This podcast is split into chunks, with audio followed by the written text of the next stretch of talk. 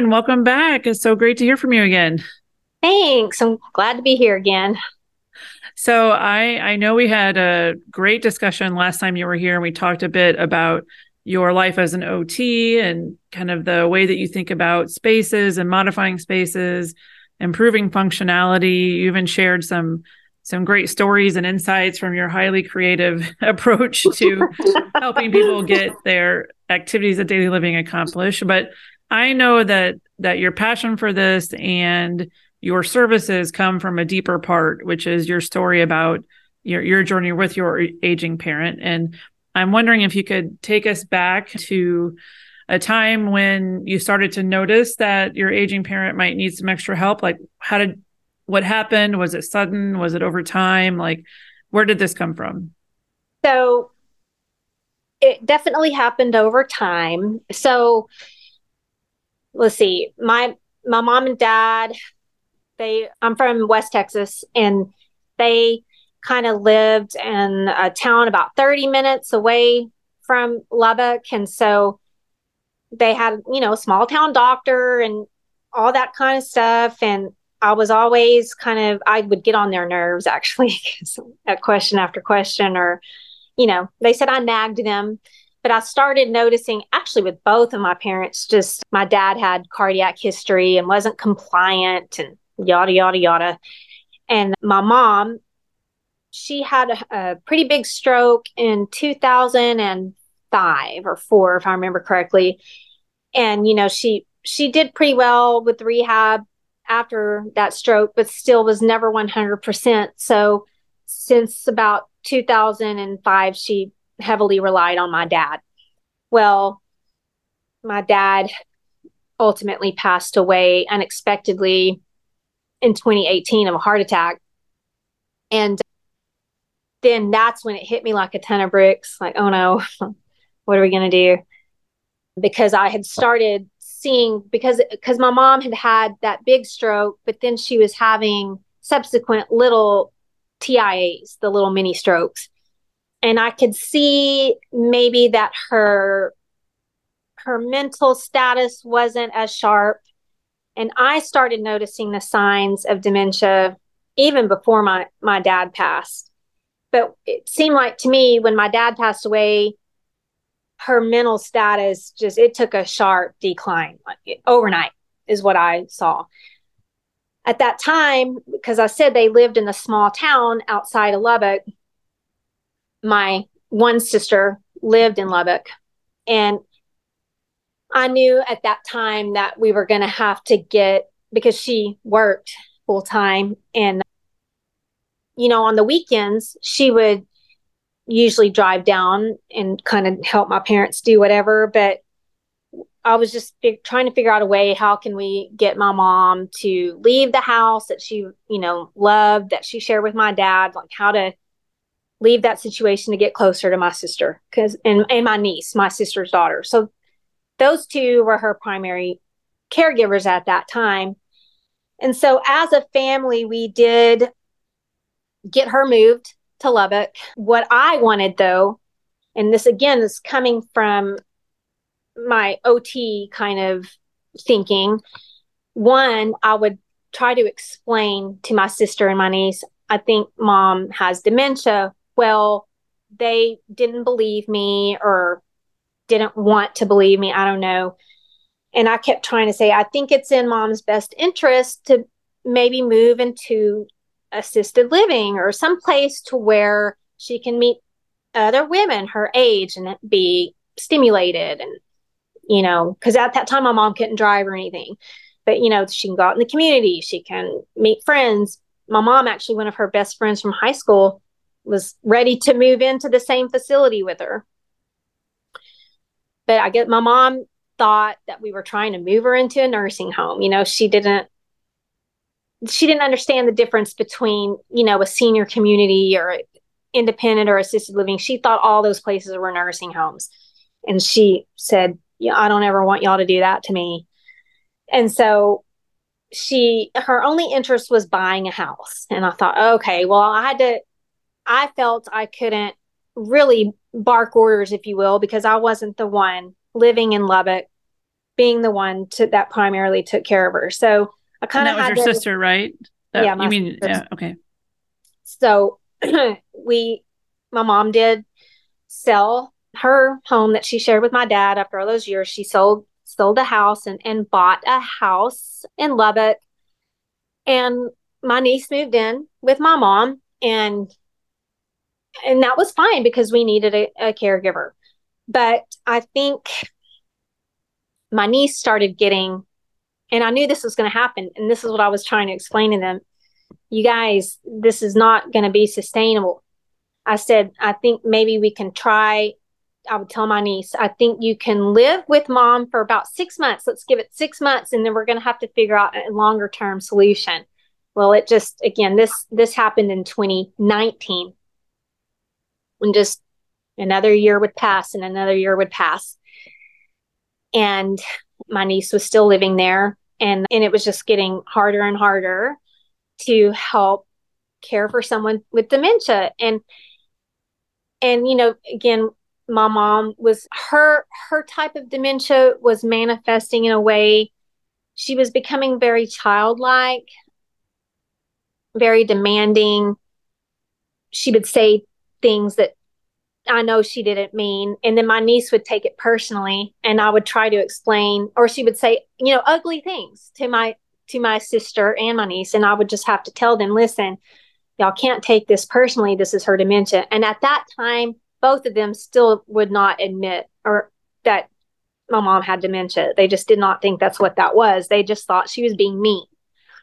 And I would say it's not mean. It's, you know, any way I could say it, and it wasn't getting through. Well, so then I quickly realized, okay, I'm going to have to step up. I'm going to have to give my niece and my sister some respite. So that's when I thought, well, let me just work on trying to get my mom moved to San Antonio. And so I converted my garage to an apartment, and my mom would come and stay with me from time to time for, you know, a few weeks at a time. But then, you know, she would want to go back home. So I was, you know, having to leave work at the drop of a hat and just drive my mom back to Lubbock, or I would have to drop work again and have to drive to Lubbock to go pick up my mom. You know, this was going on for years. And so I thought, okay, this isn't sustainable either. Let me start, because now it's time to get professional provider care in the home. So I reached out to some provider agencies in Lubbock, and there was a really good agency that I developed a relationship with, and we hired a provider, which isn't cheap. I mean, you know, it was on average, $21 an hour for these people to come in. And at this point too, my mom would say, well, I'm not going to pay for that. And so in the background, I am having to get an attorney because I'm thinking, well, she's not really able to, her dementia was pretty severe, and I knew that, and she wasn't able to give a lot of consent about her money. So, you know, things like she was writing $500 checks to people that she shouldn't have been writing $500 checks to. Yeah. Within my that side of the family and stuff. And, you know, I just thought, you know what, I'm going to have to kind of take control of her finances here, because she can't be writing $500 checks to just people for, I mean, half strangers she's given this money to. I'm like, no, we're going to need these funds to pay for provider care. So I got an attorney. We got the will, we double checked. So I became the durable power of attorney, the medical power of attorney, the executor, all this stuff. And then she's still coming for visits. I feel it was kind of a severe depression on top of, because she was still grieving over my dad and processing that. And then her dementia was getting worse. And then my niece, who was living with her, became pregnant, and then was definitely not able to participate in my mom's care anymore. And this is during, and then COVID just started. So then I was having to go up there more or hire extra hours for providers. And then we had gotten to the point where we all as a family made a decision, because then at this point, my niece had the baby. And yeah, the baby, oh, this is how long this is going on. And then mom she eventually get COVID in January of 2021. And she had already gotten to the point where she was no longer able to walk. Like, probably the last time my mom was able to walk was end of 2019, early 2020, because the dementia was also impacting her motor planning skills. Like, she just could not, she got to the point where she just, couldn't advance her. She could stand, but couldn't advance her feet for transfers or anything. So she was becoming a deadlift for all of her transfers and everything. And it was just too much on my niece and my sister. So we made the decision, we're going to move her into my house. I'm going to hire full-time provider care now that I had full access over her money and was watching it closer. But then she got COVID. She was discharged home after her, she got released from the COVID unit there. And I was seeing this with my own patients at Methodist as well. People with advanced age that were getting COVID, they were getting this more so a delirium.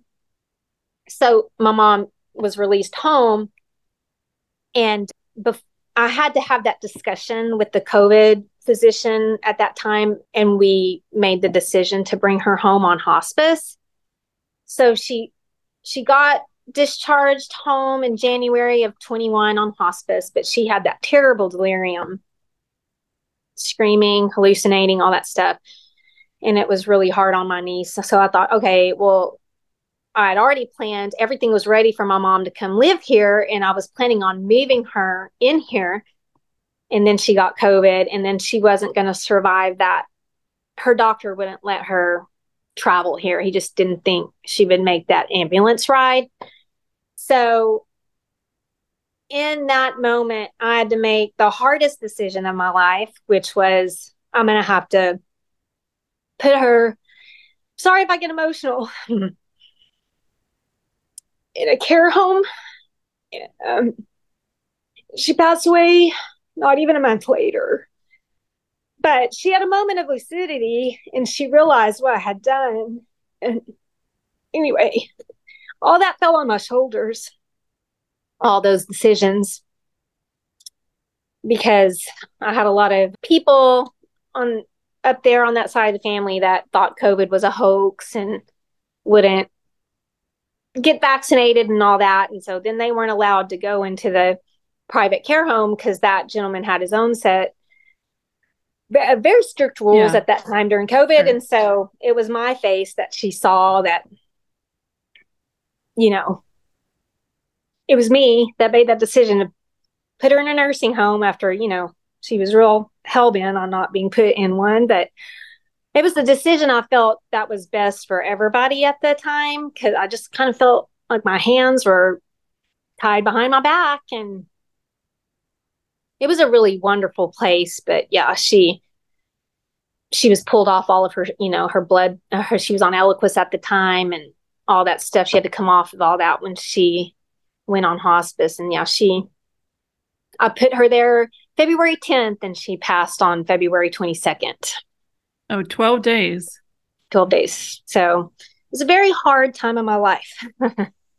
Well, I'm privileged and honored that you'd share it with us, because these are the reasons where we're talking about this, right? So we can talk all we want about, you know, Medicare and, 36-inch doorways. But the reason I started the podcast was the heavy, interesting, and really formative parts of this are these difficult decisions. And how do you take these relationships that started out as a child-parent relationship and then evolved into, you know, medical power of attorney and disabled adult, right? That's an incredible arc of a relationship. I mean, our other relationships in life, like you meeting a friend when you're an adult, I mean, it's kind of there's maybe some arc to it, but it doesn't go from, you know, you're changing my diapers all the way to I'm deciding these kind of end of life decisions. Yes. So I do appreciate you sharing that. I have a million questions for you, if that's okay. Sure. To kind of dissect this. So going back to sort of your idea that you needed to take some more formal action on the legal side, what did that look like for you? What's the first thing that you did? So what the first thing I did was I went through my mom's when she was asleep, because she was very paranoid. That was also part of her dementia. She didn't want anybody looking through her files. She thought we were stealing stuff or whatever. So I waited until she was in another room or asleep. And I was combing through her desk drawer, and I did find her paperwork, her will, the last will she had done. So I found it, and I found where she had changed, which I didn't know she had done any of this. Right after my dad died, he had a trust, and for whatever reason, and I will never find the answer to it, she wanted to break that trust up. And she went to her little small town attorney outside of Lubbock and I knew that man too from church. And she had gone to him and had that trust broken up and had a will done to where she put me as everything, medical power of attorney, and the executor. But then I found another version to where she had changed that all around and put my oldest sister in charge of all of that. But I mean, that sister, she lives in Atlanta. But then I guess there was a mistake when she had to get that done, and it wasn't notarized properly. And so, because I had to get my own attorney, because I felt there's a whole big bunch of drama. I would call up when I found her will and I saw that one attorney had changed it all. I would call him to try to verify stuff, and he just didn't want to speak to me. And he was being very odd. And I was like, why won't he give me any information? And he would be very gruff and very short with me and very angry with me. I'm like, what did I ever do? I don't understand why he's mad. So I'm like, okay, I guess I need, because he wouldn't give me the original copy of the will. All I had was a copy. And I thought, well, that's kind of odd. So I had to go and hire my own attorney here in San Antonio. And I found out that my sister that lived there in the Lubbock area had kind of retained that same attorney to try to get my mom's will changed to where she was wanting my mom to leave them her house and stuff that I was against purchasing in the first place. So all that was going on in the background that I had no idea about. So when I found that other copy that was not notarized properly, I found that out from the attorney I had here. And my oldest sister in Atlanta said, no, you just still need to I trust you. I want you to be in charge of everything. So that copy that she had tried to change to my oldest sister to be in charge of everything, it was null and void anyway, because my attorney pointed out it wasn't notarized correctly. So then in turn, I would tell her, I don't know why my mom's attorney is not talking to me. So she finally had to get it out of him that there was some stuff going on with my family up there about what they wanted my mom to give them.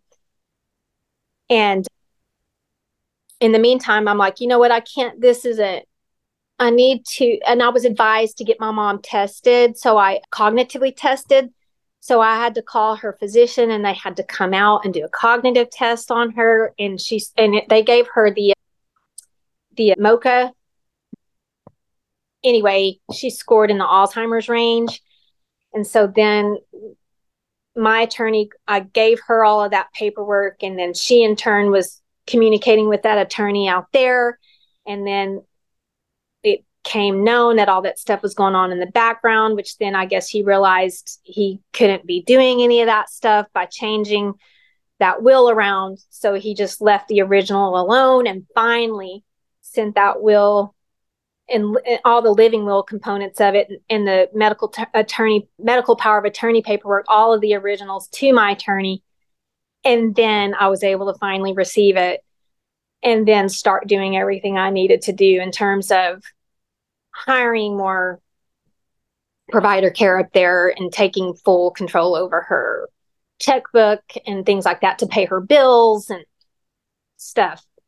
How long did that take from starting to look into this to actually getting it delivered to your attorney? How many months was that? Oh, gosh, 5 or 6.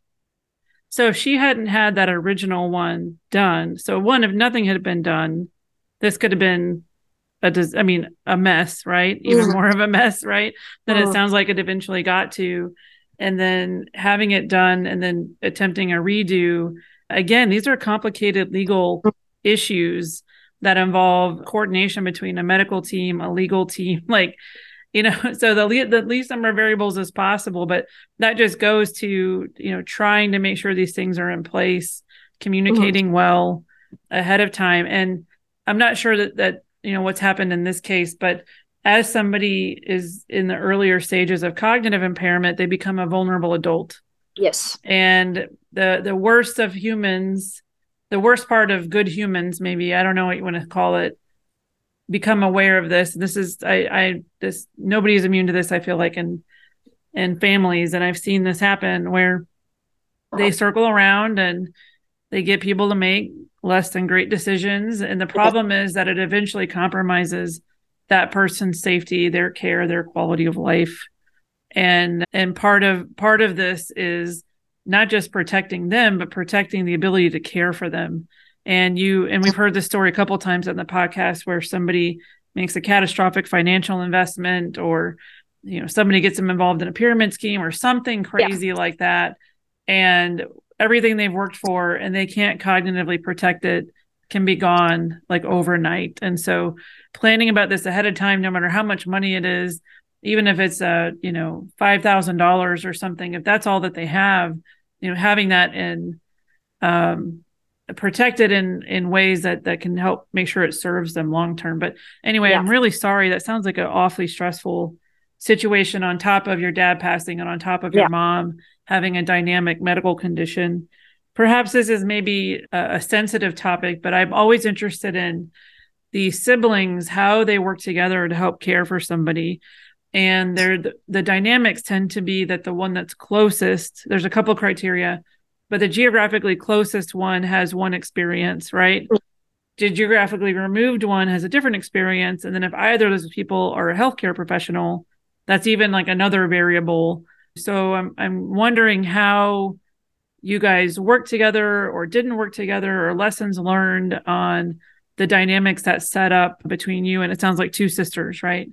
I have 2 sisters and one, the geographically close one in Lubbock, which when things first started happening, all 3 of us as a team, the one from Atlanta would do what she could in terms of, for example, my sister in Atlanta ordered a fall alert security system for my mom and paid for that kind of thing. And then she would come in once a quarter and do the stuff that really me and my other sister didn't want to do. My oldest sister in Atlanta would come in and clean that kitchen out and clean that storage unit out and, do the stuff we didn't want to do, but she liked to do that stuff.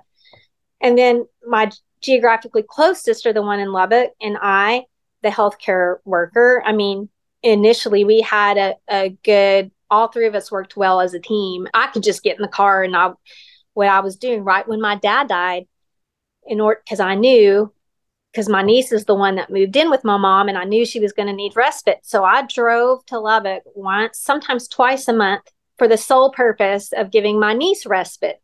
So that was kind of a whole, 3 sister, 1 niece dynamic duo, trio, whatever you want to call it. We worked it out. But then my mom she started becoming more and more vulnerable as her dementia was progressing. And I started seeing things because I was there once a month. My other sister in Atlanta couldn't see it as much. I would report to her, but maybe there was some, I don't know, eventually she saw it, started seeing it. But in the beginning, it was kind of hard to really believe just the things that started happening. My mom was in a very vulnerable place. At this point, she already had stopped walking. She couldn't, you know, get her words out and make her wishes that, you know, she couldn't communicate that effectively. Like I said earlier, it was construed as her being mean, but just, you know, things started happening. Like I said, with the checkbook and you know, she was giving people money that shouldn't have received the money. And then people moved into that house that, you know, shouldn't have, you know, my mom didn't give permission for my niece's boyfriend to move into the house. And that boyfriend had a child, a 3-year-old. And one of the hardest things that happened also, I told them, I said, listen, that's fine. They would consult with me on it, but I would say, please just don't let mom see you move her. My mom had she had a prize doll collection. She loved that doll collection. She curated it over the years. And I said, and it was in the guest bedroom. And I said, okay, that's fine. You can set the guest bedroom up for the little boy, but don't let her see you move the doll collection out. Well, you know, one day on a Saturday, they moved all that stuff out in front of my mom's face. She saw them doing it. And then my mom called me at work in a sheer panic that they're moving all of her stuff out of her house. So all these things started happening. And that's when the teamwork broke down. And we just never really had a good working relationship anymore after that. And that's when I had made the decision, I just need to get my mom moved here into my house. But that just never happened because they would put a wall up around it. And, you know, for multiple reasons, I think they were afraid I was going to kick them out of that house and stuff. And I was never going to do that. I just wanted my mom out of there. Yeah. Yeah.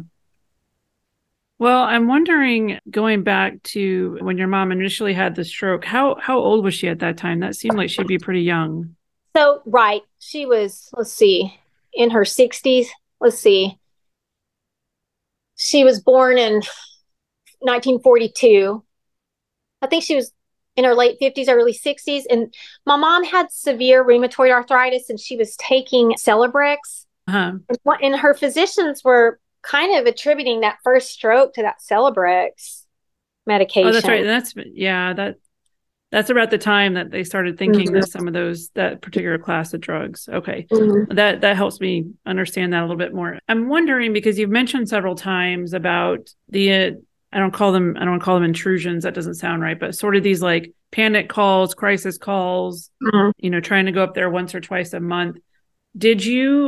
What motivated you to participate and do this for your mom? Well, one, I felt guilty for not living there because my mom kept kind of asking me to move back to Lubbock. And I just couldn't wrap my head around doing that at the time because professionally, you know, I was here and my career was going here. So a lot of it, I felt guilty because I wasn't there.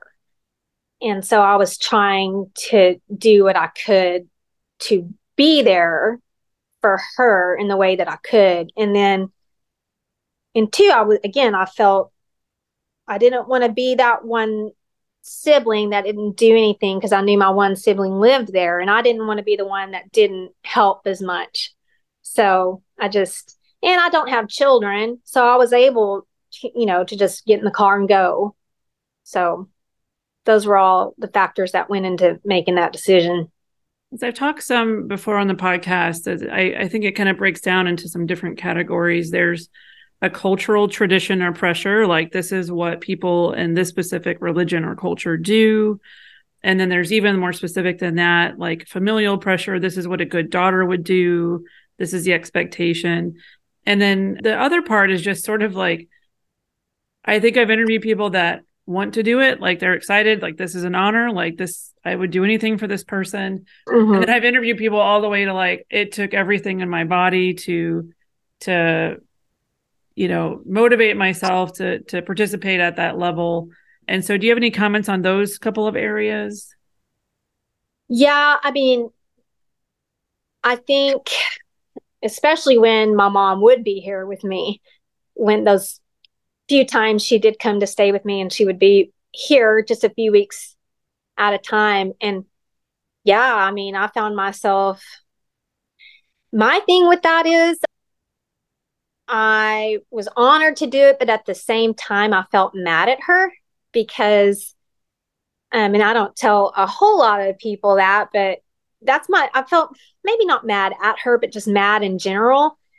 Because one of my go-to emotions is anger, which I'm like, trying to understand that about myself. But I also felt that she was putting me and my two sisters and my niece in an unfair situation because she was very demanding. And she was like, you girls will never put me in a nursing home, you know. And she made us feel guilty if we had ever considered doing that, which we never would have anyway.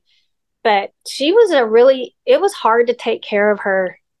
And, you know, between her physical disability and the level of dementia she had, it was very challenging. And so I was honored to do it, but at the same time, I felt angry about it.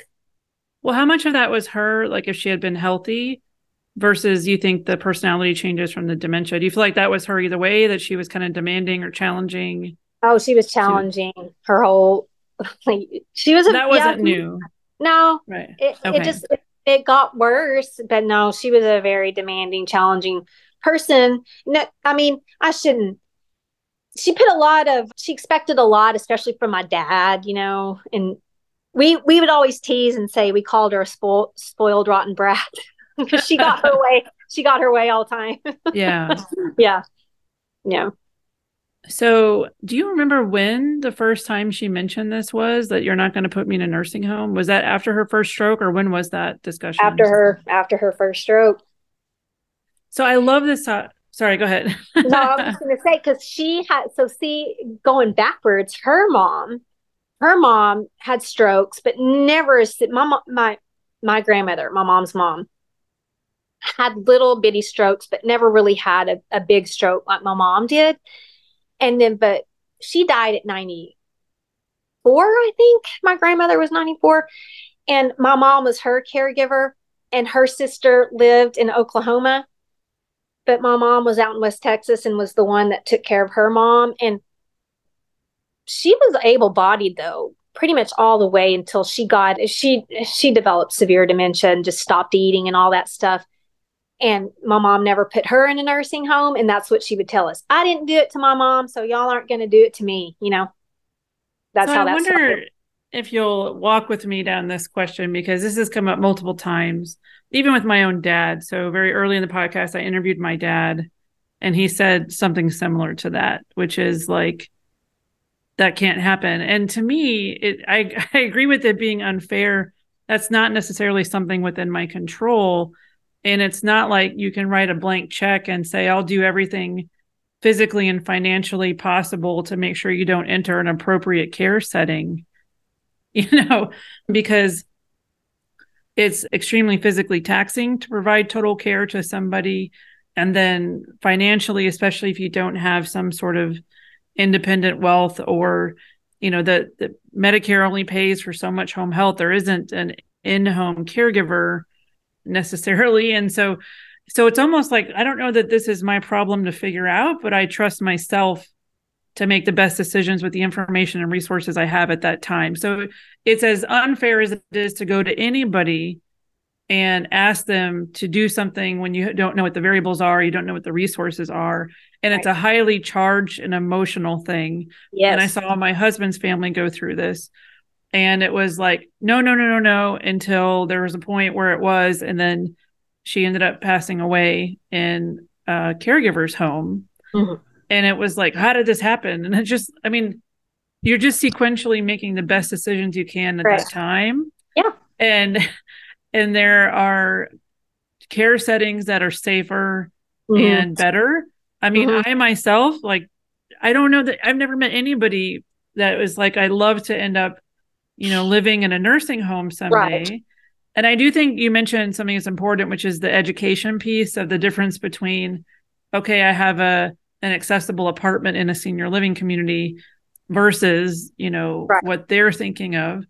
I would also submit that there are nursing homes are relatively are new in our country. So they came about sort of in the 1950s and 60s, and they've come a long way. There's still a lot of challenges with staffing and those types of things. But like whatever your snapshot picture is of what this looks like, you know, going and knowing in your community, which I know she was in a small community, may not be a lot of choice, but, you know, getting updated on sort of what that looks like these days, what the costs are, what the setting is. But I'm with you on, and I'm thinking of this for my own children, is trying very hard not to make those types of statements, because that's not something that they can control. Right. And then I'd have to make my own, that's the other thing, not to get into stickier topics than this, but it's, if that's what you want, then you have to make a whole lot of financial decisions early in life to ensure that you can pay for a 24-hour caregiver in your own home.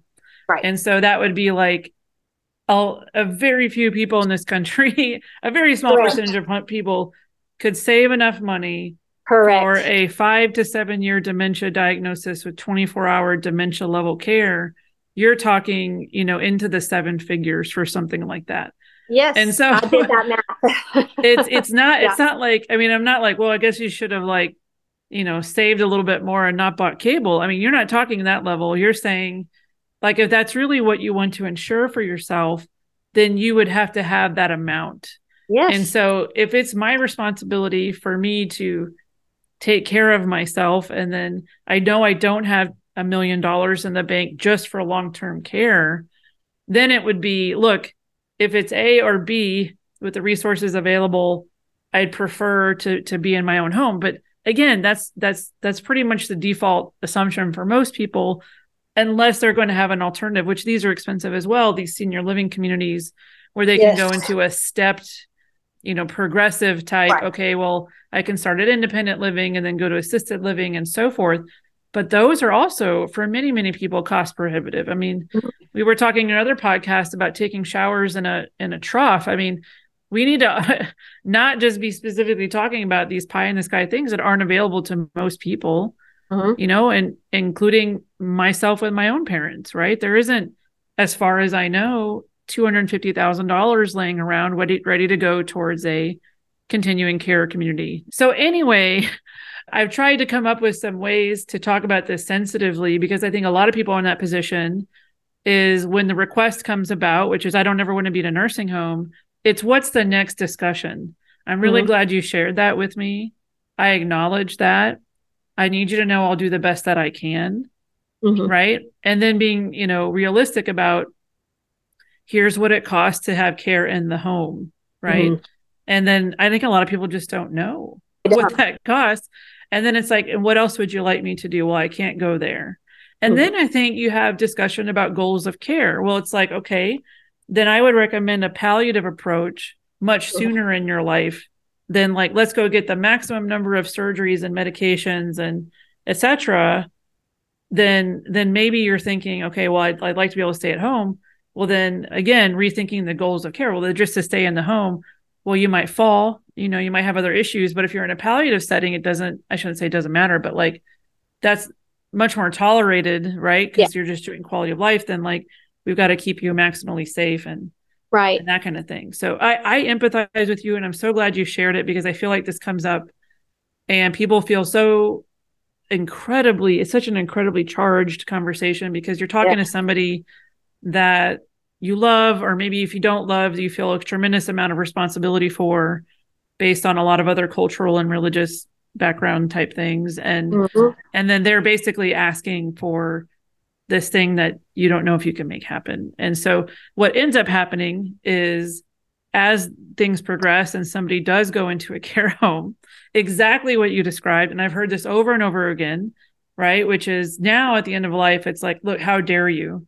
And I have not been there myself, and I cannot empathize with you enough how that must feel. And I'm just glad that you shared it, because I think there have been so many people in that situation, many on this podcast, that have talked about that, hey, you know, I did the best that I could and it still wasn't enough. And they tend to also be in parental relationships or contexts where nothing was ever enough anyway. So it was like, that's the last thing you did that you failed at. That's the last thing you did that wasn't enough. And like, what a shitty way to have that relationship under a close. And it's almost like, if nothing's been enough, then I guess this isn't enough either. And I say that I'm not joking about it, but like, I've heard this storyline over and over again where, you know, I really tried to make her life as best as perfect as possible till the end. Not even much so much because I had adoration or like for that person, was because like I just felt insanely obligated to do so and knew what would happen if I didn't. And it was that chasing that unattainable approval, appreciation, which really draws people into these really, really difficult, strained situations, chasing after that approval and that final, like, you know, you did good or something like that. Correct. Anyway, so I'm not going anywhere with this. I just wanted to really point that out because you are definitely not alone in that. And I'm just insanely sorry that you had to go through an interaction like that. But from whatever it's worth, from a third party, I mean, this is a totality, right? I mean, you do the best you can. And that's what you have to know. That's the hardest thing. It's like, who gets to decide this? Well, I guess I do, because I can't rely on other people to decide this for me. I know it fell on my shoulders, which I was fine with, but you know it was almost like I would wake up and say, okay, what is today going to bring? And I literally just, my life during that time was literally, how am I going to get through today? And then how am I going to, you know, anyway, it was just one day at a time, especially then. Because I was always on alert. And at that time too, my fight or flight response was, you know, I would flinch at a horn honk or, you know, a knock on the door. My fight or flight existed in fight or flight for 3 years. It was terrible. Anyway. Well, if you could think back kind of some lessons learned or other things that if you think back and think, you know, I would have stepped left instead of right at this juncture, what would those be that you could share with people in similar situations? Let's see. Meaning what would if I had something to do over again sort of thing? Mm-hmm. Oh gosh. I would have moved my mom. I would have just done it anyway. I would have listened more to my gut and just moved her here right the first time I wanted to, instead of letting that situation linger for 2 years, that long distance thing between here in Lubbock. I think I should have just moved her here the moment my gut told me to do it. Because I don't think, on many different reasons. One, I think it would have salvaged my relationship with my sister and my niece out in West Texas. I don't think we would be in the situation we're in had I done that. I was trying to make everybody happy. They didn't want her to leave. And my mom, you know, she said she didn't want to move here, but she really didn't know what that meant. And I should have just done it. Well, we say that, right? But if this was before, I mean, even people that are declared incapacitated, there's still a lot of deference to their stated. Correct. You know, and so I don't want to Monday morning quarterback it, but I think people forget, like, in retrospect, there are still limitations. So if somebody wants to wear a blue shirt instead of a yellow shirt, you can't say, oh, well, they're incapacitated. They don't know what they're talking about. Like, well, true. The attempt is that they get to wear a blue shirt if it's one or the other. And so it is challenging. And there are a lot of kind of gray areas around that of like, well, they don't really know what's in their best interest and their best interest is to come here.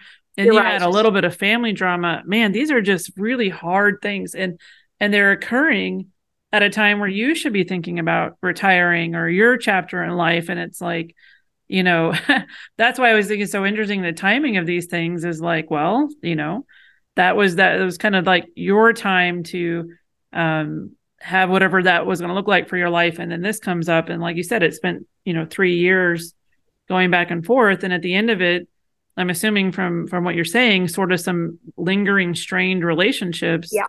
And that's not, I think, what anybody wants. And if I could say anything about my grandmother, she's very big on everybody getting along. Even if you don't get along, you don't tell her, you just, you know. And the thing is, you know, one of the ways to do that is to just be very clear about what you want and what you need. And, right.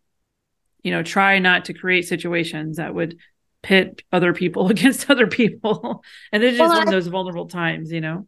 I guess the second thing to your question, I wish when my dad passed away, before my mom's dementia progressed, I wish I would have had more financial discussions with her about planning for her long-term care. Like, because you kind of touched on that. Having those conversations about, Mom, this is what it's going to cost to keep you at home. And, you know, just a real on pencil and paper, write the numbers down, money conversation. I wish maybe that we could have entered in that kind of conversation before, because that would have been helpful.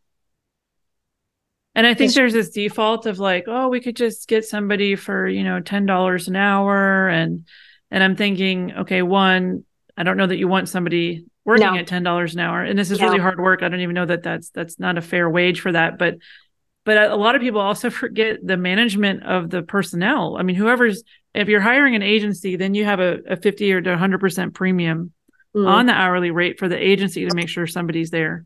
If you're not going to pay the premium for an agency to run it, whoever, whether it's a daughter, son, whatever, now becomes an HR department because they had a caregiver coming at 8:00, that person's child is sick or they're sick themselves or their car broke down. And then who's going to get mom out of bed because the caregiver, I mean, even having a caregiver in the home is not some like turnkey thing, right? No. And then if you have 24-hour care, you're looking at 3 shifts, and that's a high turnover area anyway. We had so many different providers. Oh, yeah. We never knew who we were getting. Yeah, and talk about safety. Now you're trying to make sure that they're safe and the people interacting with them are treating them well and that nothing is, you know, being broken in the house or things like that. I mean, even then, it's not like, okay, snap my fingers, 24-hour care. The only way you can do that is when you move into a care setting. Where that then the administration of that care setting has to make sure somebody's there. So correct. That's part of it. So this has been great. I am so glad that we crossed paths and we're able to talk about this. And I know it was difficult to share that, but the idea is that, you know, you're not alone and there are other people listening that have themselves or know somebody going through this. And the idea is that we talk candidly. And we, you know, are able to share this with each other and just create a discussion around it, conversation. Yeah. So, it's important to just rely on each other and have access to what all resources are out there for all of us. How do you, I know it's been a couple of years now, we're going up on almost 3 years now, 2.5 years. How have you kind of changed in that time? Have you adapted, I guess, to the phase after that? The phase after losing my mom? Yes. Yeah. Well, counseling has been important. Talking to a non-biased, just medical counselor has been helpful. Yeah. Also just trying to, you know, I think you kind of hit that when you were talking about that piece at the end, you're just trying to, did I do it right? You know, am I the good daughter or whatever? I'm just trying to do things that's like her probate judge. I had to do like probate court over Zoom and he was in Lubbock and I was here with my attorney and he said something to me too about, you know, you've been given the ultimate responsibility. This shows what you're doing now, really how much you love not only your mom, but your mom and dad, because, you know, you're handling their estate. And he goes, treat it like it's yours, but only better. Meaning, so I've just kind of done the best I could with the physical things they've left on this earth and tried to do right by them moving forward, be it just donating to things they both loved. I also keep up with their friends, also the remaining family members, like on my dad's side and my mom's side. I make sure I still keep up those relationships because I know I'm just trying to do things that I know my mom and dad would want me to do. That's awesome. I appreciate you touching on that because I always forget to ask about that phase after, because I think a lot of people are in that phase as well. So then that kind of goes to the point of like, nobody will ever like send a certificate that says good enough daughter. Right. and so a lot of people are chasing that. And, you know, I wish maybe that's what I should develop. I put it on my website as a printable PDF, but like, this idea that, you know, we can recognize that in ourselves and that we can be the arbiter of, you know, what's good enough. And women aren't used to doing that. It's just like this, like I said, it's a blank check. I'll do everything and anything possible you know, to the detriment of everything else, because I'm so dedicated to this. And this is zero-sum game, right? There's only so much time, only so much attention. So, right. Wow. Okay. So this was a great conversation. Thank you so much for coming on and sharing with us and talking about some vulnerable topics. And I really enjoyed getting to know you. And thank you again for being a repeat podcast guest. Thank you so much for having me. All right. I'll talk to you soon. Okay. Bye. Hey everyone, it's Rebecca. Thank you so much for joining me today. I'd like to take just a moment to review the disclaimer. This podcast is for informational and occasional entertainment purposes only. Nothing discussed here is formal medical, legal, or financial advice. By listening to the podcast, we are not creating a patient-doctor relationship between you and myself or any of the guests. Really, it's just me and a possible guest or two, sometimes three, sitting around talking about difficult topics related to aging parents. If you have or suspect that you might have a medical problem or condition, you should seek advice from a licensed medical professional. If you have any questions or concerns, please read the full disclaimer in the show notes or contact me directly. Thank you again for joining us today. I can't wait to see you next week. Have a good day.